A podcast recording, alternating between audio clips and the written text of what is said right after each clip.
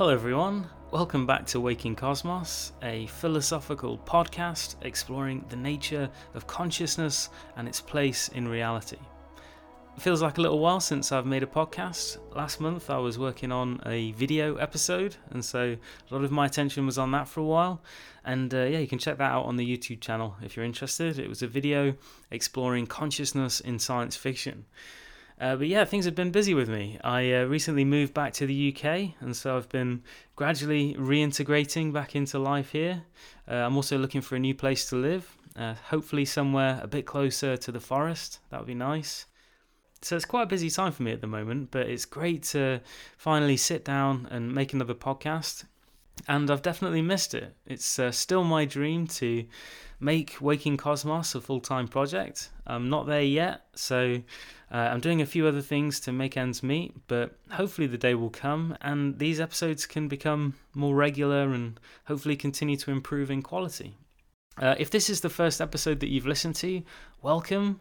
This is a uh, podcast and sometimes video series in which we explore the philosophical mysteries of consciousness and existence and uh, life's place more broadly in the universe. I talk to a variety of philosophers and experts who offer unique and I think interesting perspectives which you might not have heard before. And so far, it's been an amazing experience for me. Hopefully, that comes across. I do research all of these conversations quite thoroughly before they happen. I like to go quite deeply into the ideas of my guests before we have a conversation. So when I actually come to do the podcast, it's an amazing experience because you know I've read a lot and I've consumed a lot of information, but then I get to have this conversation with the person who actually had the ideas. And honestly, I'm finding it amazing that I'm just sort of somehow able to do this and get away with it. Anyway, I'm really enjoying these conversations, and I hope you are too. Uh, today, my friends, is no different. I'm joined by the brilliant philosopher David Pearce, who, in addition to thinking very deeply about the mystery of consciousness, uh, he is the co founder with Nick Bostrom, whom some of you, I'm sure, will have heard of, of the World Transhumanist Association, also known as Humanity Plus. David is most famous for arguing that we have an ethical obligation, to the extent to which it is in our power, to abolish suffering in all sentient life.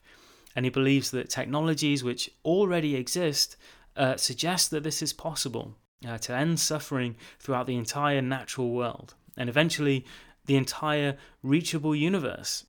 And so, if that sounds quite unbelievable to you, this is going to be an interesting episode because David is very convincing and quite a brilliant thinker. In addition to that topic, we also talk about panpsychism, which David is quite sympathetic to. He's not a materialist. And for those of you that might not know, panpsychism uh, very generally is the idea that consciousness or awareness could be fundamental in some way to reality. Quite a regular topic on the podcast these days. Uh, we also talk about the possibility of a discoverable universal ethics, which is another close interest for me. And we explore the idea that any sufficiently advanced society of minds uh, might eventually converge on a kind of universal ethics. Uh, we also get into David's views about aging and death and the potential technological facilitation of immortality. As always, uh, if you enjoy this episode and like what I'm trying to do here with Waking Cosmos, please consider supporting me on Patreon through the link in the description. It is through Patreon that I'm trying to turn this into a full time project. So if you want to make an impact on Waking Cosmos and my life, Patreon is really the place to go. And of course, don't forget to hit like and share the episode with anyone that you think might be interested. All right, without further delay, I give you David Pearce. Hi, David. Thanks for joining me. Hello, Adrian. Greetings from Brighton. Greetings. So, I think you're best known for your views about ending suffering and how, through rewriting our genetic source code and by using technologies of various kinds, we're eventually going to set about ending suffering of all kinds forever, or uh, ending experiences which are, as you term them, below hedonic zero. And uh, not just in ourselves, in humans, uh, but in the long term, the entire natural world. Uh, you've called this goal of ending suffering the abolitionist project. Could you summarize the abolitionist project and then we'll get further into it? Uh, yeah, it's a very good summary. Of course, there's nothing especially new about the idea of ending suffering, it's implicit in Buddhism. Uh, what's changed has been biotechnology cracking the genome. And yeah, back in 1995, I wrote an online manifesto called The Hedonistic Imperative. Why this title? Uh, it sounds rather debauched, but yes, not merely do I think it likely and ethically desirable that we're going to reprogram the biosphere to get rid of suffering in all sentient beings. Uh, I also think it's likely that we will replace the biology of suffering and malaise with gradients of intelligent bliss, uh, quite likely orders of magnitude richer than anything accessible today. However, from a purely ethical perspective, that's very much uh, the icing on the cake. Uh, I'm personally uh, a negative utilitarian. I think our overriding obligation is to minimize and prevent suffering. But I think the point to make here is that one needn't be a negative utilitarian or utilitarian of any kind to recognize that yes, we, we should get rid of any form of, of suffering. Mm. So, in talking about ending suffering, you're talking about transhumanism, going beyond human nature as it currently exists. You certainly identify as a transhumanist, and yet how you see the future of humanity, I think, is quite different to, say, Ray Kurzweil and other singularity types. And from what I can tell, the difference, uh, the point at which you diverge with um, many of the other transhumanists that I know of, is in your views about consciousness, and specifically that artificial intelligences or or intelligences which are based on computation will never become conscious.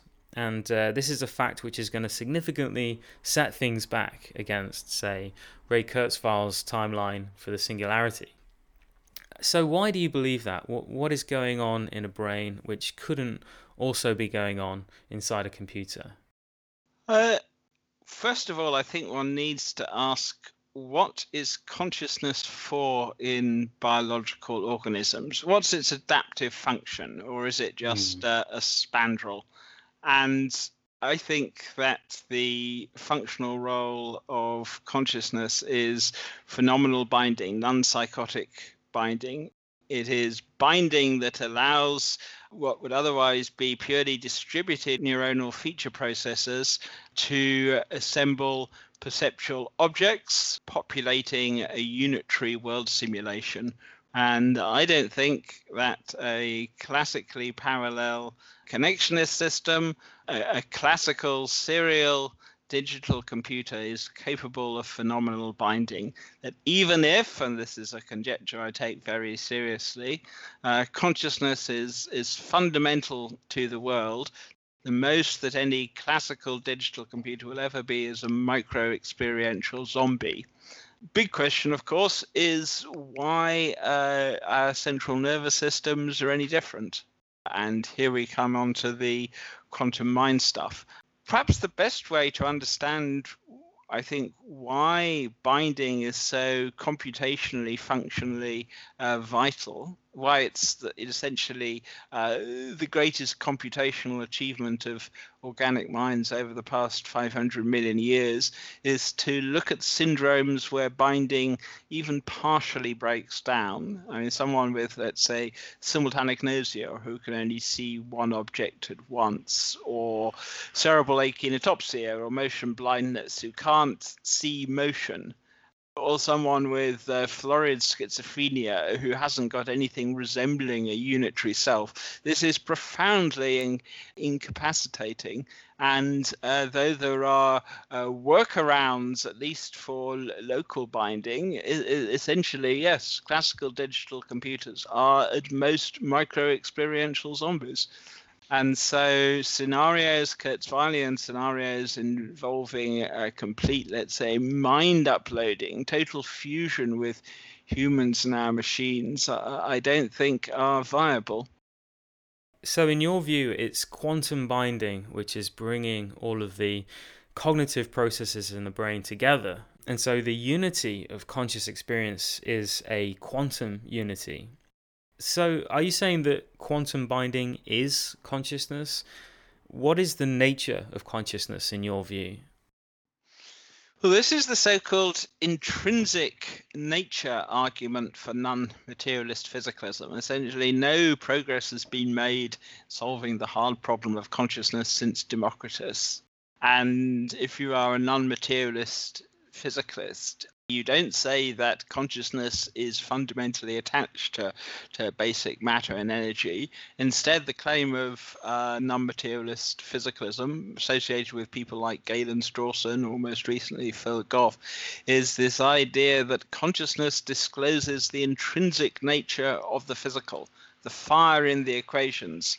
Physics uh, tells us uh, and gives an exhaustive account of the structural relational properties of matter and energy but the actual nature of the fire uh, in the equations is something on which physics is is silent. And indeed, it's it's actually as you as you know, it's a, a doctrinaire materialist Stephen Hawking who is associated with this poetic metaphor of of the fire in the equations, what Kant call the noumenal essence of the world. And intuitively, uh, it might seem unknowable, but what the non-materialist physicalist says is that actually we do have some privileged insight into the intrinsic nature of reality, the fire into the equations, and that is uh, in the form of our own minds and the world simulations we run. And what we discover is that the intrinsic nature of a quantum field is not as one might naively imagine. Uh, intuitively, quantum field theory describes fields of insentience, but rather instead quantum field theory describes fields of, of, of sentience. Essentially, any satisfactory theory of consciousness, I would say, A, it has to make novel, precise, experimentally falsifiable predictions that both proponents and critics alike will agree will, can agree will uh, be relevant to uh, the issue the issue more and substantively any satisfactory theory of consciousness must explain the existence of consciousness in the first place how it is possible for consciousness to have causal efficacy and not merely causal efficacy, but causal functional efficacy, i.e., you can ask me questions about consciousness and I can reply. And any satisfactory theory of consciousness must also solve the phenomenal binding problem. Uh, why aren't you just 86 billion odd discrete membrane bound classical neurons as you are in a dreamless sleep? And the intrinsic nature argument for non materialist physicalism has, at least in the quantum theoretic version, it has answers to those four substantive questions. And, and this, to my mind, is what makes it really interesting, the quantum theoretic version, is that it's actually experimentally testable. It's not just some idle philosophical opinion that if it is really the case that what crude, temporarily coarse grained neuroscanning uh, says are distributed neuronal feature processes firing when you see a perceptual object is really coherent superposition, then the non classical interference signature will tell us. I personally think, or at least tentatively think uh, that when we probe the CNS at sufficiently temporally fine-grained sca- scales, we will find a perfect structural match. Mm. It, what's odd at present is that we find a partial structural match. Uh, edge detectors firing, motion detectors, color detectors, but no unitary uh, p- p- perceptual objects. And mm. this, more than anything else, is what induces uh, David Chalmers to endorse dualism. And if there is not a perfect structural match between our minds and ultimately the formalism of physics, uh, then yeah, as far as I can tell, dualism uh, is true.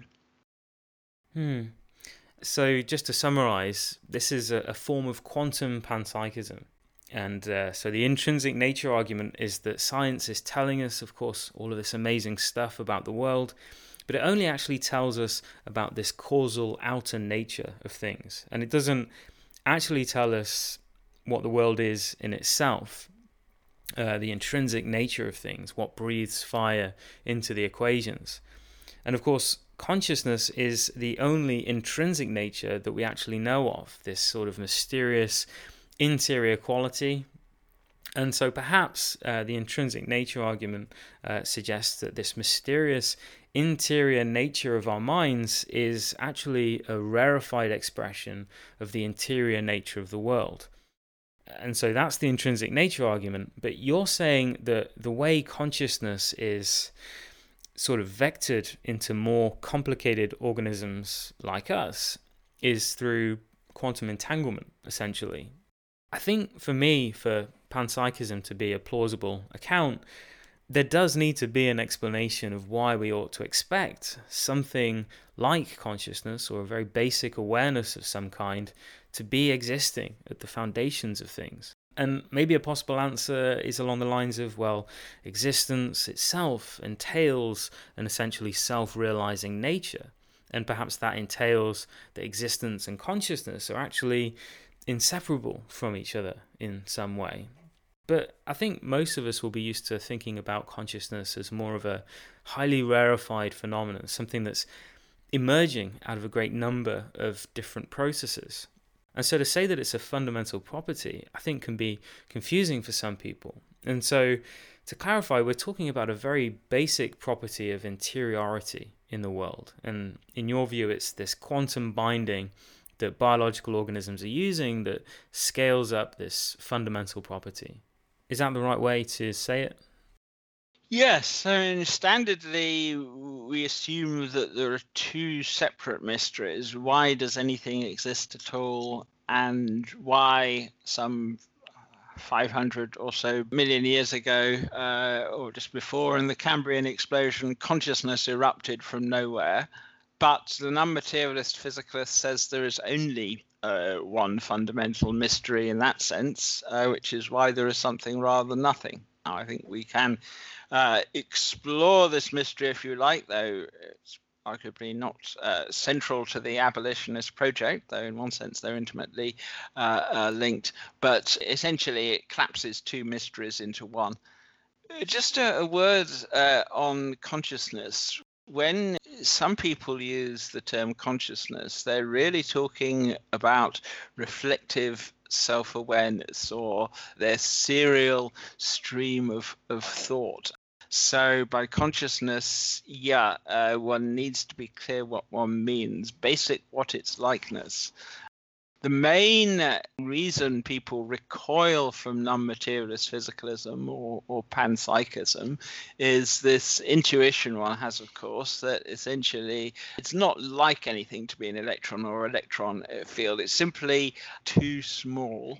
Um, but if in one sense, uh, the particular quantum theoretic version of the intrinsic nature uh, argument that I explore is even more implausible, but because it focuses not merely on uh, uh, spatial resolution, but also temporal resolution. Uh, it doesn't invoke any new principle of physics, just simply the unitary Schrodinger dynamics. It doesn't involve any additional philosophical assumption. It simply highlights that if, and it's obviously a huge if, consciousness discloses the intrinsic nature of the physical, then we must explore the nature of consciousness on the nature of picosecond, femtosecond, and attosecond temporal resolutions. And if you probe, if you were to probe your CNS at this kind of extraordinarily temporarily fine grain level, you wouldn't find 86 billion discrete decohered classical neurons, but instead individual superpositions. I think it's only the ubiquity of the superposition principle that allows you to have the experience of a robustly law-like classical world that the the vehicle uh, of our simulation is quantum coherent, but the subjective content is classical. Right. And so we got into this because you made the argument that the predictions of a lot of the transhumanists relating to mind uploading and conscious artificial intelligences and so on are not as likely to be coming anytime soon as we might think, or at least not until our technologies actually find a way of hooking into this uh, fundamental intrinsic nature. And that will uh, involve manipulating a level of nature that we don't currently have a clear access to. But in principle, in your view, if we could learn to do that, we could fabricate a conscious mind. It's not impossible that we could do this at some point. And yet, that's a very different proposition to computation and uh, the continued advancement of Moore's law. So, to move into your views about the future of humanity and our continued evolution, You've argued that significant changes uh, we're going to go through will come about through our learning to rewrite our genetic source code. And so our ancestors, uh, they may occupy a world of fantastic technologies and artificial intelligence, but for the foreseeable future, uh, we will continue to be biological. I think one thing that you point out, which I feel is quite important to recognize, is that really evolution uh, did not have happiness and certainly did not have super happiness in mind for us. And so our entire mental architecture is actually primarily shaped by that which was successful for reproduction. And so it's true in a way that until we do take matters into our own hands, we'll always have these vestiges of mental architecture which maybe served us very well when we were living on the plains of Africa or in the jungle but they're not necessarily at all adaptive for life today in the modern world. So the question is, you know, do you think it's possible that we'll one day decide that we don't need jealousy, for example, or these other retributive instincts? Will we one day just sort of leave these kinds of emotions behind forever? Yes, I mean, jealousy is an extremely good example in that not merely would it be good to get rid of the, the nasty raw feels of jealousy, that there is no real cause to conserve its uh, its functional role.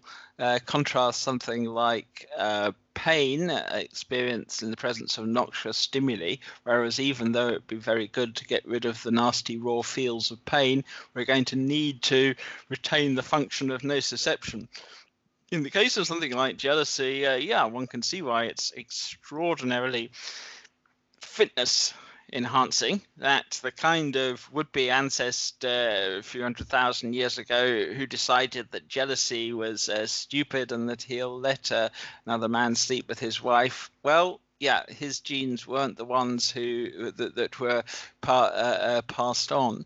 Uh, jealousy can already be transiently eliminated today under the influence of uh, drugs like MDMA, ecstasy. Uh, unfortunately, MDMA is potentially neurotoxic. But uh, yeah, in future we will be able to decide whether we want to preserve uh, jealousy at all.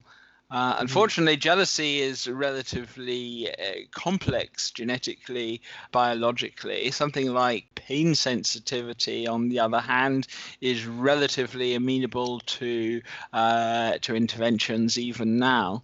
And the standard example I give is the SCN9A gene, this kind of volume knob for pain.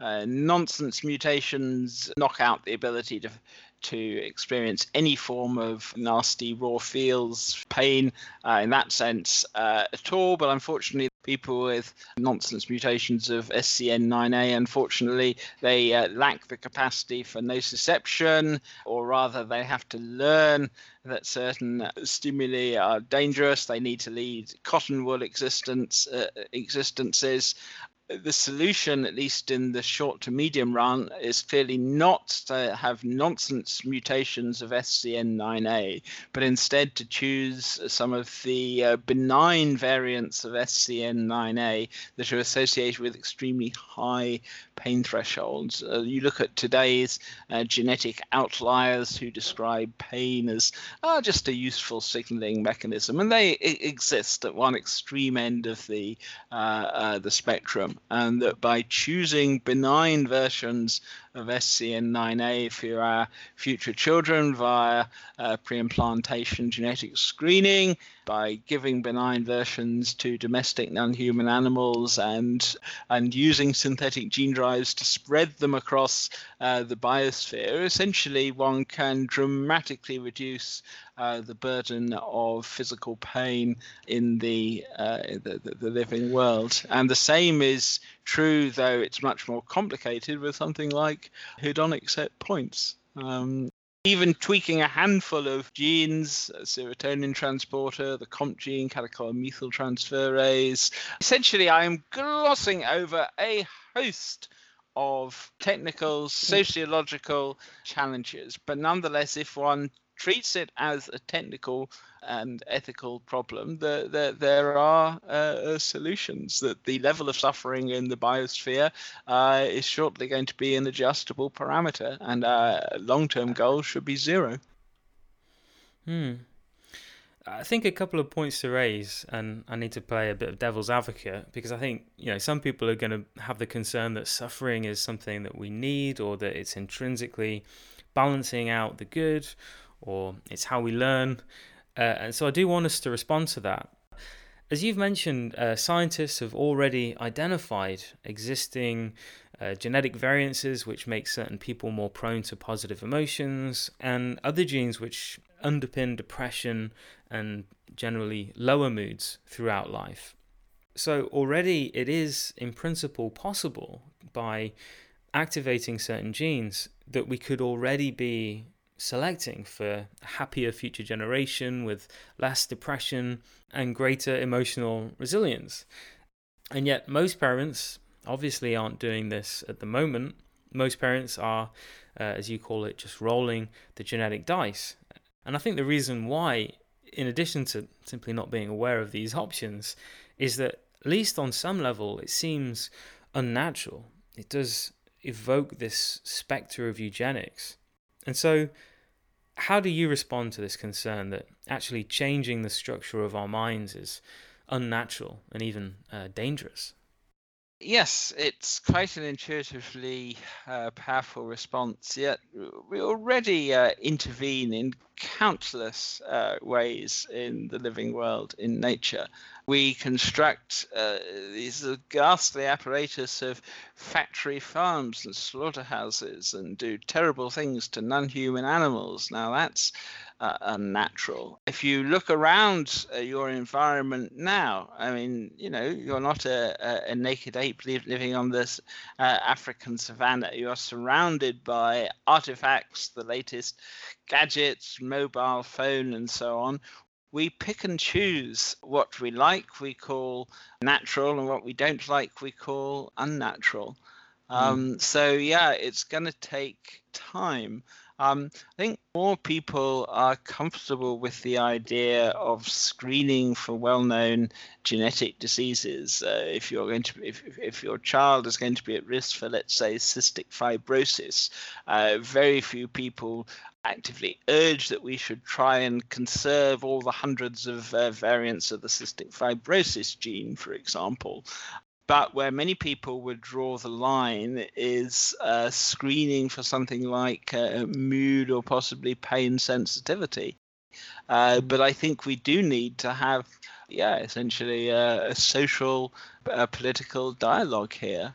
That, yeah, every kid born into the world today is unique genetic experiment. Whether one is really entitled to uh, to bring more ethically to bring more suffering into the world is debatable. But if one is really set on having uh, children of one's own and not remaining childless or uh, adopting, then I think yeah, one essentially has a, an obligation to load the genetic dice in one's children's favor.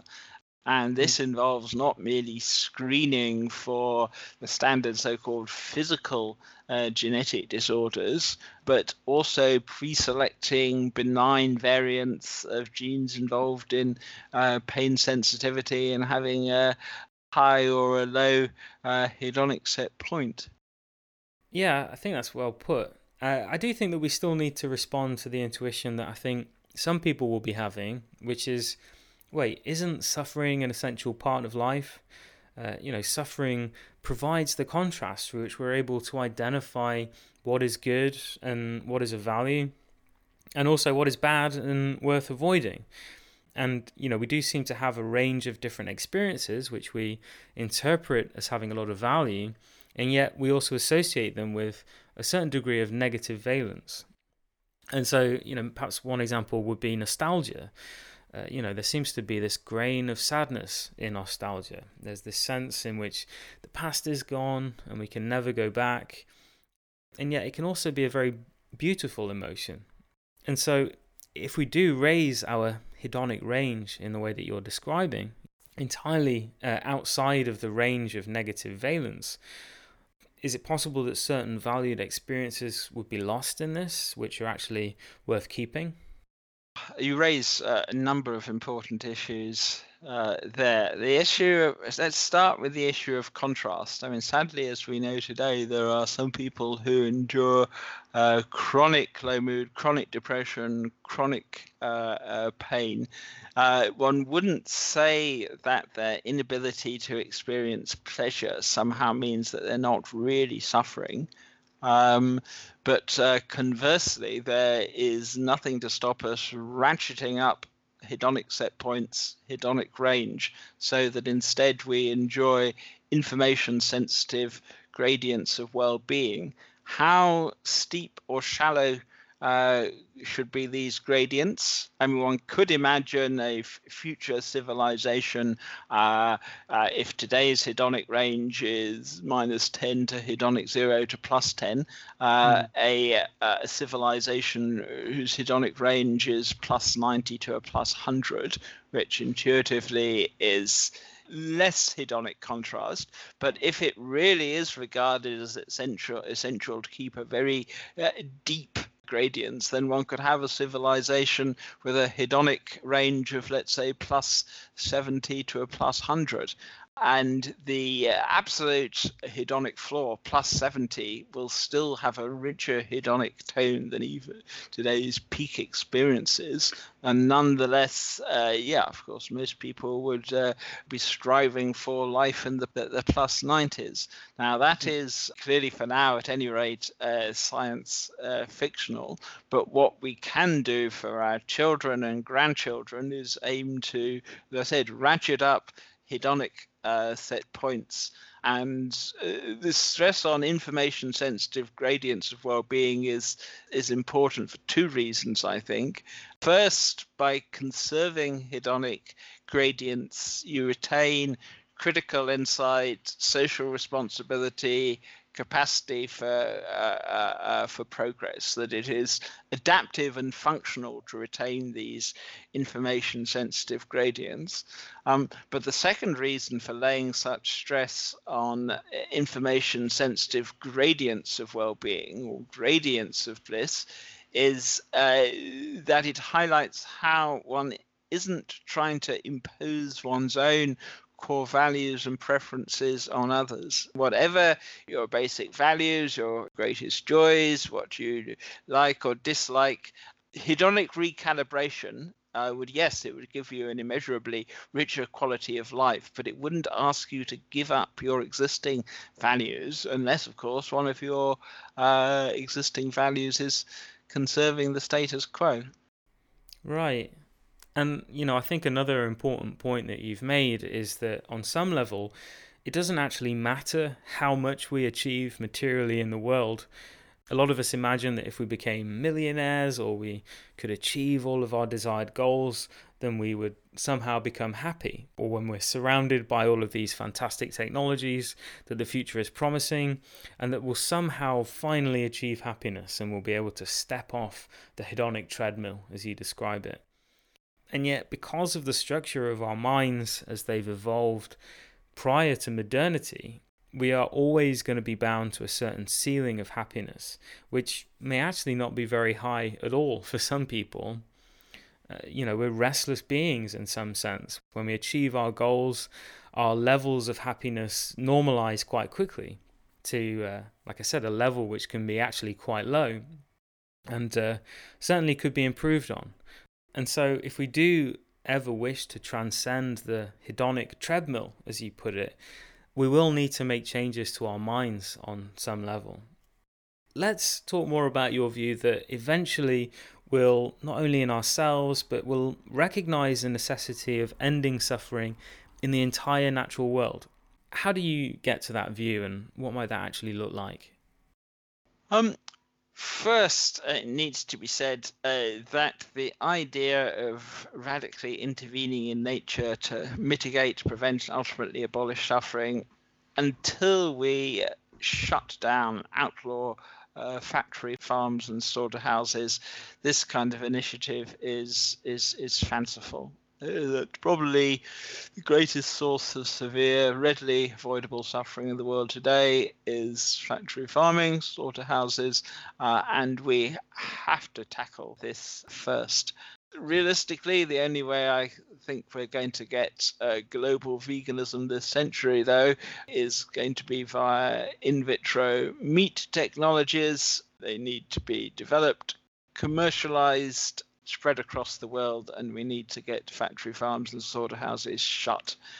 But what then? And here we come uh, on to which I will tackle now, which is uh, suffering in nature. Perhaps I should just, before going on to your question there, I mean, I think a number of animal activists would, would, would, would say, well, this is just sort of crazy to think about wild animals suffering while we're still doing such terrible things to non humans in factory farms and slaughterhouses. But at the moment, a lot of uh, well meaning people, altruists, and the like uh, focus on such things as conservation initiatives, captive breeding programs. And yeah, we need to have a debate as to whether we want to conserve, whether we want to rewild, or we, whether we want to have uh, essentially compassionate biology. Okay, sorry about that uh, run up. To tackle your question directly, yes, the living world, possibly if you're the kind of person who enjoys wildlife documentaries, David Attenborough, and so on, one thinks of the living world as a wonderful, magical, delightful place. Uh, but essentially, it is full of quite obscene suffering of creatures dying of starvation, of being eaten alive, riddled with parasites, disemboweled, uh, asphyxiated, nature red in tooth and claw.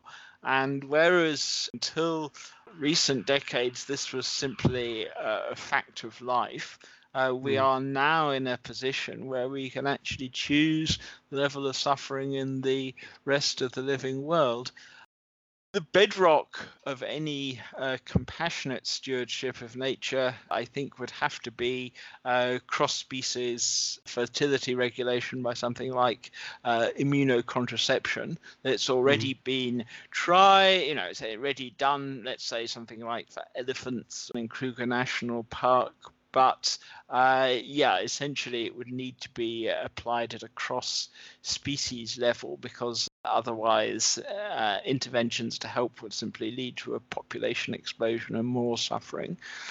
But in terms of other kinds of uh, suffering in nature, yeah, we need to have a debate do we want a living world based on creatures preying, terrorizing, eating each other?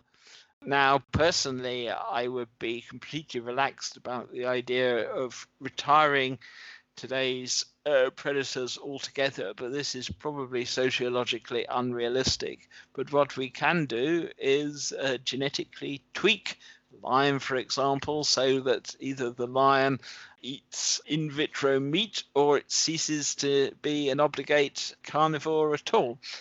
Uh, now, some people would uh, protest there that a lion that isn't terrorizing, uh, asphyxiating zebras isn't truly a lion. Whether one would say that humans who uh, become uh, vegans and pacifists aren't truly human, I don't know. But all I can do is essentially say, well, does this really matter? In terms of costs, today's prices, it would cost trillions, but nonetheless, price will come down. Every cubic meter of the planet will shortly become computationally accessible to micromanagement and control. Something like CRISPR based synthetic gene drives, spread benign versions of low pain SCN9A could be done cheaply and effectively. Essentially, once again, it is a technical problem with a, a technical solution. One would start off with biospheres, pilot studies, and so forth. So it's not a matter of charging in gung ho to, to intervene. But uh, yeah, tomorrow's wildlife parks could resemble the Garden of Eden, in which the, the lion and the wolf uh, do lie down with uh, lamb. The question is do we want to uh, conserve murder, misery, and mayhem, or whether we want a happy world in which all sentient beings can flourish physically unmolested? Hmm. I think that's very beautifully put. I do want to interject here on something that you were saying. Uh, but I think the main point here is that nature is a place where there is a great deal of suffering, and perhaps a great deal of this suffering is entirely unnecessary. And so we do have even an ethical obligation to the extent to which it is in our power to alleviate as much of this unnecessary suffering as we can. I think many of the doubts that people might have about this abolitionist project of ending suffering in the natural world at least for the people that I've talked to about this, is that it's not so much that it's not a goal that they could get on board with ethically, but whether or not it's such an extraordinary feat of technology and engineering that it could actually be achieved without risking some unexpected and perhaps disastrous consequences, like the collapse of the biosphere or something. But on the other hand, if the knowledge and wisdom is truly there to do it, then I don't see a good argument against it going back to what you were saying before about factory farming, I've heard you say that many of the animals which humans consume in large numbers are roughly equivalent in their capacity for sentience as pre-linguistic toddlers, human uh, pre-linguistic toddlers. And so, in some sense, in some respects, the ethical stakes in how we treat them is roughly equivalent. That seems like a very strong stance to take. Would you be willing to restate that here? Yes, I mean, uh, there's sort of convergence of evidence that suggests that a pig, for example, is as sentient and demonstrably as uh, sapient as a pre-linguistic toddler, and yet we treat pigs in ways that, if the victims were humans, would get the perpetrators locked up for life and yeah, intuitively one recoils at this. It, you know, one tells oneself it can't really be uh, that bad that one's meat-eating circle acquaintance aren't akin to uh, child abusers and serial killers. Uh, some people will say such things as, ah, but uh, a pig isn't going to uh, grow up to be an adult human. Um, but I wouldn't say, for example, that a prelinguistic toddler uh, with a progressive disease that means she won't live to see her her third birthday is somehow less valuable or deserves to be abused in consequence, or that it'd be a shame to let protein go to waste, pack her off to the factory farm or something. That would be utterly repugnant. In terms of actually reducing the burden of suffering in the world, I think the first thing we need to do is to stop paying for it or causing it ourselves. And that means stopping eating meat and ideally uh, stopping uh, animal products too. Yeah.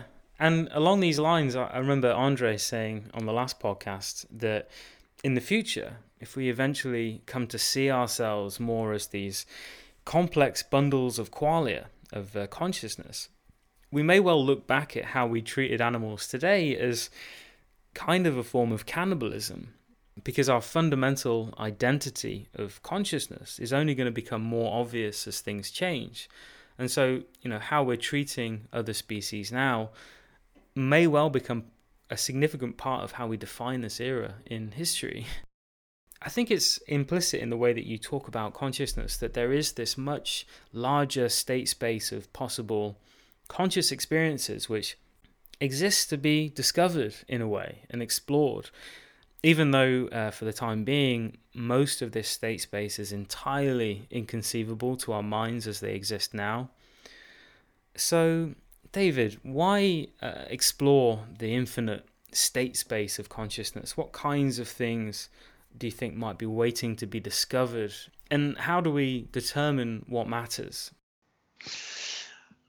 Um, yeah, I think what is morally urgent uh, is states uh, on the pleasure pain axis that the pleasure pain axis, for reasons we don't understand, discloses the world's inbuilt metric of value and disvalue. And so, uh, overriding responsibility is to get rid of the bad stuff below hedonic zero.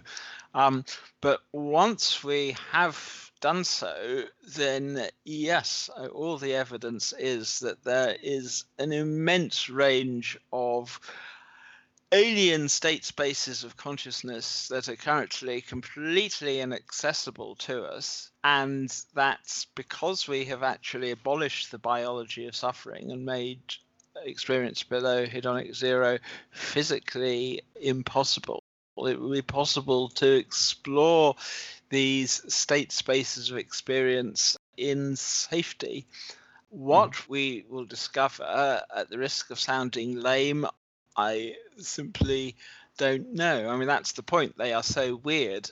I don't think taking major psychedelics is the instant royal route to profundity and enlightenment. Uh, one of the reasons uh, I think that these alien state spaces are so fascinating is that they haven't been recruited by nat- natural selection for any information signaling purpose. And so that when one uh, takes a particular agent and enters an alien state space, essentially one hasn't got the conceptual resources to explore it. Language is preeminently a social public institution. And uh, this is a, a, in some ways a lame analogy. I'm going to give it. I, I sometimes use the example of imagine tribe of congenitally blind super rationalists, one of whose members takes a drug that induces what we would call visual experiences, incredibly intense and chaotic. Of course, he or she is right to think that this is profoundly significant. How does this drug taker convince the the elders, the rationalists of the tribe, that he or she has discovered something profoundly important and significant? He or she hasn't got the uh, sensory apparatus transducers to confer enhanced sensitivity to, to, to, to, stimuli. If he or she starts talking about the ineffable or the ex- inexpressible, that sounds rather lame. The rationalists of the tribe uh, are going to be rather uh, unimpressed by uh, this talk of drugs that are you know, profoundly significant. But uh, I think there is evidence that there are billions, trillions, possibly more of state spaces of consciousness as different as sights and sounds. We will be able to use uh, CRISPR genome editing to create new state spaces of consciousness. Uh, essentially, I think the enterprise of knowledge has has scarcely begun that's normally one thinks oneself as deferring to the expertise of of, of chemists and physicists as they, as the people who really uh, understand the nature of matter and energy. But uh, on the contrary, I think though quantum field theory formally and the standard model formally describes uh, the world that essentially we do not understand the intrinsic nature of matter and energy that most of the solutions to the fundamental equations are completely inaccessible to us, and we will only be able to responsibly explore psychedelia in depth once we have got rid of the uh, the biology of suffering.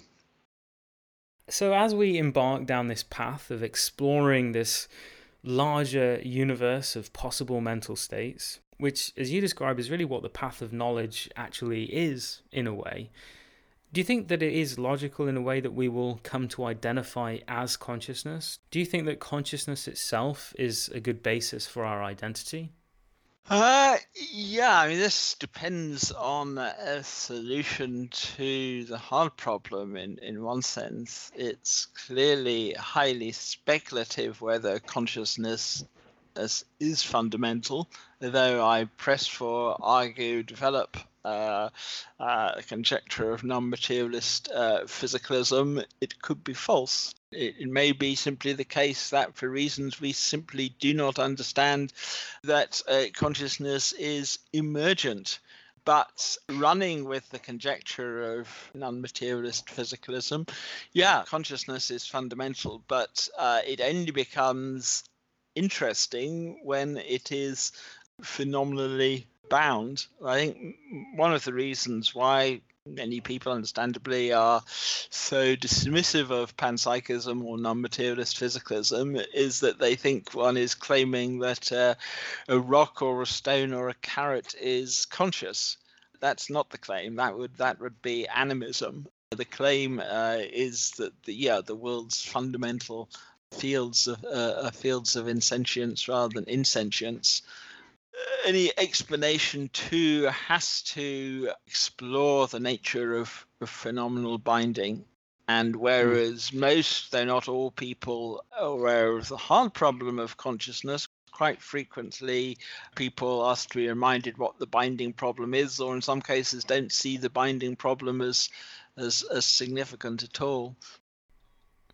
I think, you know, what I'm getting at when I ask if consciousness is a good basis for our identity, it's not necessarily whether or not consciousness exists as a distinct, irreducible feature on the metaphysical landscape, but whether or not that is also not the best practical way of viewing ourselves as sort of moving through time. And, uh, you know, if we're making these changes to our minds, it doesn't seem to be a good idea to identify with the precise structure of our minds at any given time. But if we see ourselves as the light of consciousness, which is moving through all of these states, that to me seems to be the most pragmatic view of what we are. And so, if we eventually go beyond what it means to be human, whatever that is, we could leave behind perhaps everything other than the fact that we are a mind, and not that we are a mind exactly, but that we are actually the changing space of consciousness. Yes, all of this only matters because of the pleasure pain axis, uh, and that whatever exotic states of experience one can imagine or investigate, in the absence of hedonic coloration, uh, good or bad, they don't intrinsically matter that the engine of value is the pleasure pain axis. And it's easy to fetishize what isn't intrinsically valuable. Uh, that evolution has induced us to fetishize all kinds of stimuli that are fitness enhancing but don't intrinsically matter. And likewise with uh, alien state spaces of consciousness, in the absence of hedonic uh, innovation, I don't think they, they, they would matter. It does seem implicit in what you're saying, and perhaps this is obvious, but that there are moral truths to be discovered in a way, uh, such as unnecessary suffering is bad. So, does what you're saying imply that there is a discoverable universal ethics that perhaps intelligent societies of minds will eventually tend toward and converge on? Yes, uh, science uh, encourages us to take the God's eye view. One is not special or privileged, that one here or now isn't more inherently more significant uh, than any other here and now. The view from nowhere. Um, and yes, I, I, I mean, the, the opposite is the orthogonality thesis, but I think some form of convergence is plausible that hmm. it's for reasons we don't understand, built into the very nature of agony and despair is this uh, this normative uh, aspect, the badness now, of course, my suffering is inaccessible to you, and uh, you, you, know you might say, well, yeah, there is nothing irrational or, or illogical about your being relaxed about my suffering. But I think this that this is this is an epistemological limitation, and that if one could actually experience the suffering of others one would define why uh, it matters, why it is important, why it is bad. and that when we can advance perhaps to a civilization of mind melding, reversible thalamic bridges akin to the conjoined twins, the the the, uh, the Hogan sisters, who can actually experience to some degree each other's minds. I think it's going to lead to both a moral revolution, ethical revolution, and revolution of decision theoretic rationality that one wouldn't say someone who steals from their own pension is some kind of super rational, super sociopath. It would seem to be irrational for them to do so. And likewise, I think post-human superintelligence eh, well post-human superintelligence won't have a false theory of personal identity, of enduring metaphysical egos, that instead will have this God's eye perspective, this capacity to access all other relevant first person experiences and perspectives and uh, act accordingly. And just as you would withdraw your hand from the fire, it is built into the nature of this agonizing experience that it's bad, and so you withdraw your hand from the fire. I would uh, anticipate uh, post-human superintelligence doing something similar for, for biological life, assuming that is that we haven't uh, got rid of suffering on our own initiative. Right. And as well, I think that in your own perspective, your experience Suffering is intrinsically bad, and because of that, it's very immediately important to you. And yet, to me, I'm not experiencing your pain exactly. And what connects us is this identity of consciousness, and that in some sense, what is happening to you is happening to me. And what actually separates the ethical significance of your pain from my experience is my ignorance of it. And so, you know, if we could have this super perspective that you mentioned of all possible states of experience, we would intrinsically and logically have a compassionate concern to all uh, conscious perspectives. Let's go back to panpsychism for a moment. David, if consciousness is fundamental in some way to reality, and you and I have both expressed some sympathy toward that view, how do you think that that would interact with our views about ethics more broadly and how we see ourselves in the universe and what we're doing here? Do you think that they would be significantly affected by a fundamental view of consciousness? Um, perhaps not as much as one might imagine, because mm. even if consciousness is fundamental, uh, unless you actually have a subjective experience, a unitary subjective experience, you have what is effectively just a sort of an aggregate of of Jamesian mind dust, what Phil Goff called a, a micro experiential zombie. That what makes anything ethically significant is being a subjective experience with a pleasure pain axis. And so, learning uh, that if it does transpire, this is the case, that's the nature of the physical is experiential it's not as though it's like anything to be a carrot or a rock. So I, I, I don't think in that sense it it would change necessarily our ethical perspective. I mean, I don't mm. think there's anything wrong with kicking rocks. Yeah, I suppose what I'm getting at with panpsychism and sort of how we see ourselves, I'm not sure exactly what the ethical calculus of it would be exactly, but just in terms of our story and how we see ourselves in the universe and what we're doing and what we are, the idea that consciousness is in some sense intrinsic to the nature of reality, that's a very different kind of story to the view of life as a chemical scum, as uh, Stephen Hawkins put it. And, uh, you know, consciousness as an entirely non significant illusion. But if some species of panpsychism or idealism is correct, then the actual domain of value and significance itself is actually afforded by some very deep ontological truth about reality. And, you know, if our minds are not a trivial illusion, but they're continuous with this sort of larger cosmological unfoldment, it's all the same scientific data, but it's a very resituated narrative from materialism. Yeah, I mean, if, if this is this perspective is correct, uh, essentially, uh, physicists, orthodox physicists, and chemists don't understand the nature of matter and energy, which sounds rather counterintuitive. But I think this is the case that someone who says, you know, that we're just chemical scum or uh, a bunch of chemicals, well, one cuts both ways. Uh, a bunch of chemicals are just consciousness.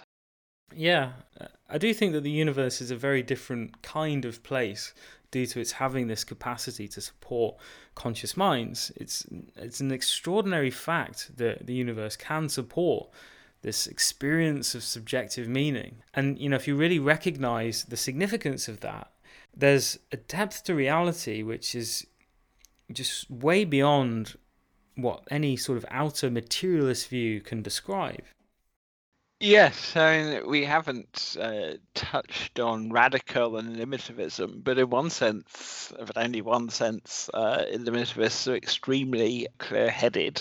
There is simply no place for subjectivity if the ontology of basic science, physical science is correct. So they bite the bullet and say, well, yes, in some sense, consciousness must be an illusion. But one, one struggles to make any kind of plausible case here, even as even as a devil devil's advocate, because in the realm of, of appearance, the distinction between a reality and what seems to be collapses. I mean, this is it. Consciousness mm. is appearance.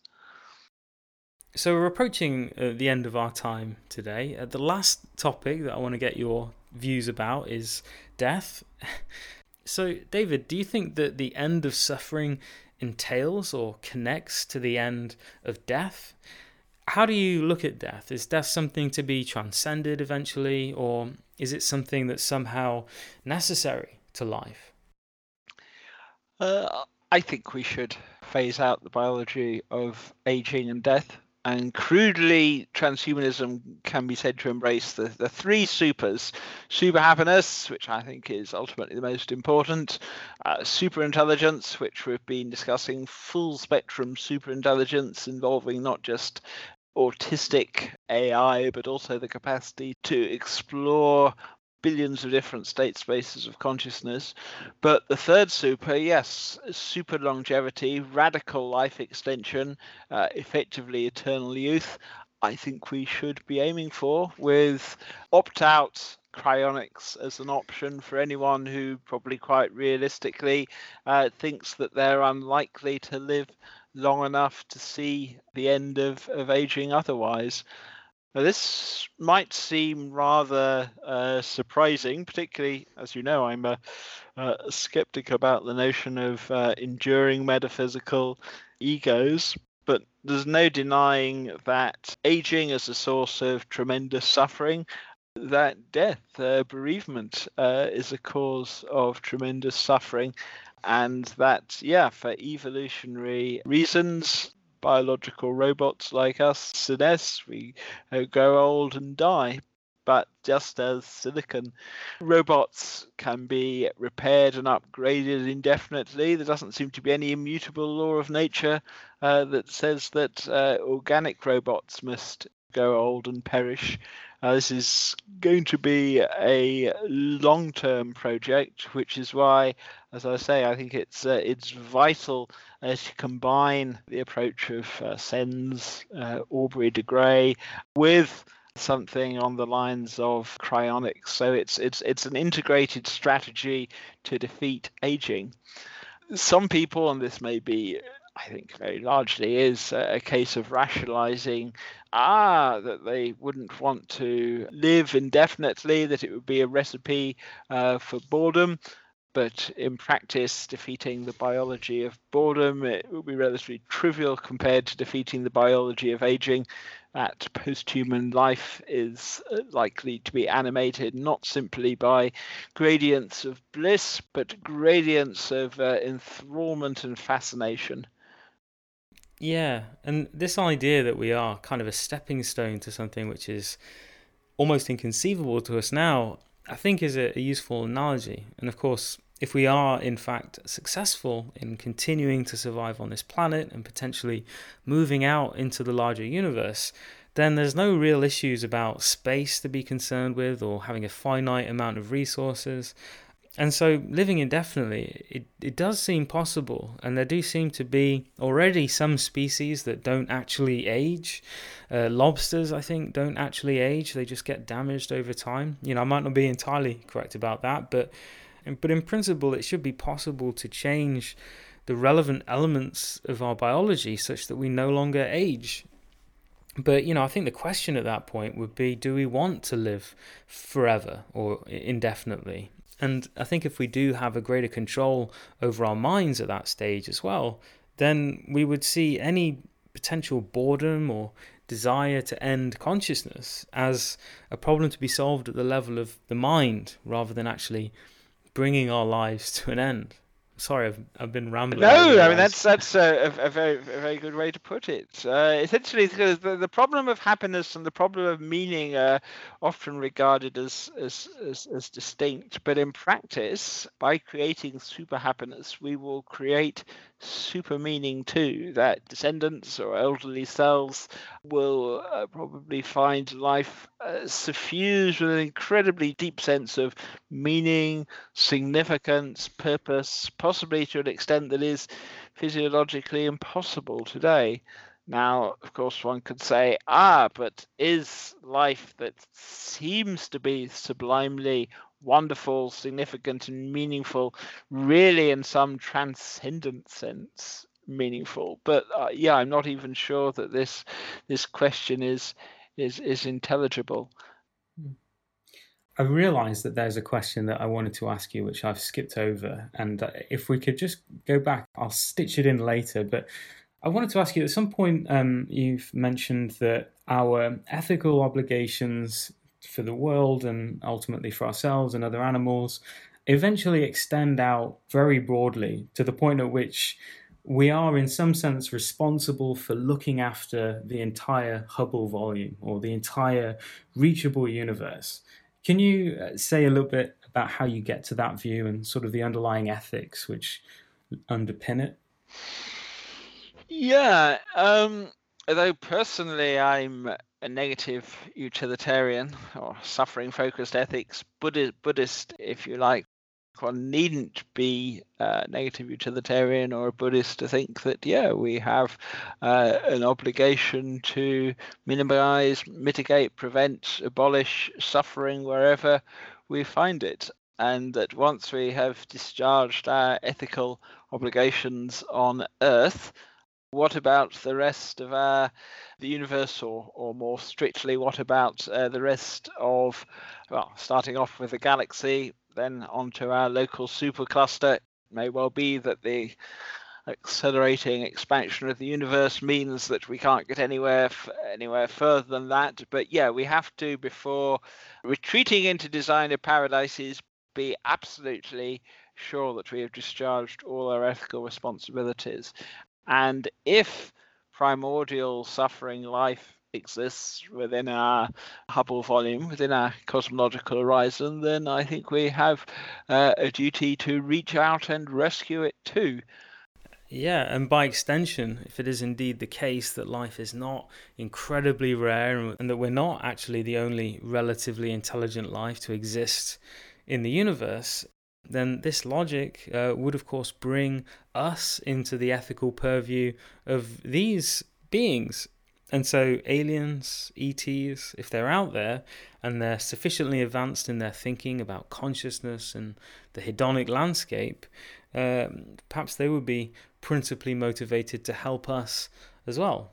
Uh, yes, I would imagine so. This is kind of convergent uh, uh, e- evolution. That although that it may well be uh, life does exist elsewhere in reality, and I suspect it will have uh, a pleasure pain axis too, and even super intelligent, advanced life, uh, though it may be inconceivable in some sense, in another, I think it will occupy one part of the pleasure pain axis. I mean, the, the, wonderful, sublime part. But in that sense, I see a degree of, of universality and uh, the prospect of, of convergence, that there will be no species with uh, an inverted pleasure pain axis, for example. I think that the idea that ethics could converge in some way and that ethics is something that essentially we can discover, I think that that is going to sound quite counterintuitive to people that have got the idea that all ethics is is sort of the evolutionary logic of passing genetic material from one generation to the next. But I think if we take a step back and if we say that there are ethical truths, and maybe one ethical truth we can say is that suffering, unnecessary suffering at least, is bad, and maybe there is a converse axis in which we can say that exploring rarefied states of consciousness is good, then there is, in some sense, the possibility of a universal ethics to emerge out of that, which is actually, I think, quite a profound thing to realize because it means that there is this possibility for progress and even beyond what we can perhaps even conceive of now.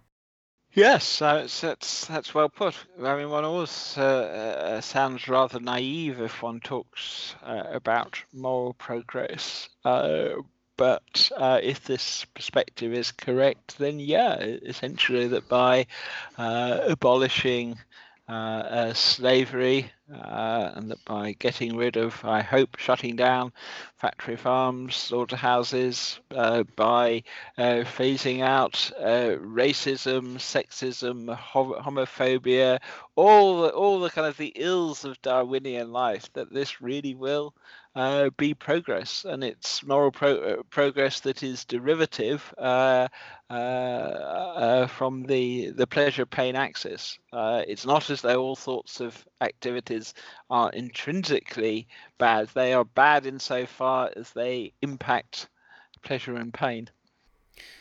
David, we are almost out of time for our conversation, which I've really enjoyed. but there's definitely still time to let people know where they can find out more about your ideas and go deeper into the things that you've been talking about. So, yeah, where should people go to learn more about you and your work?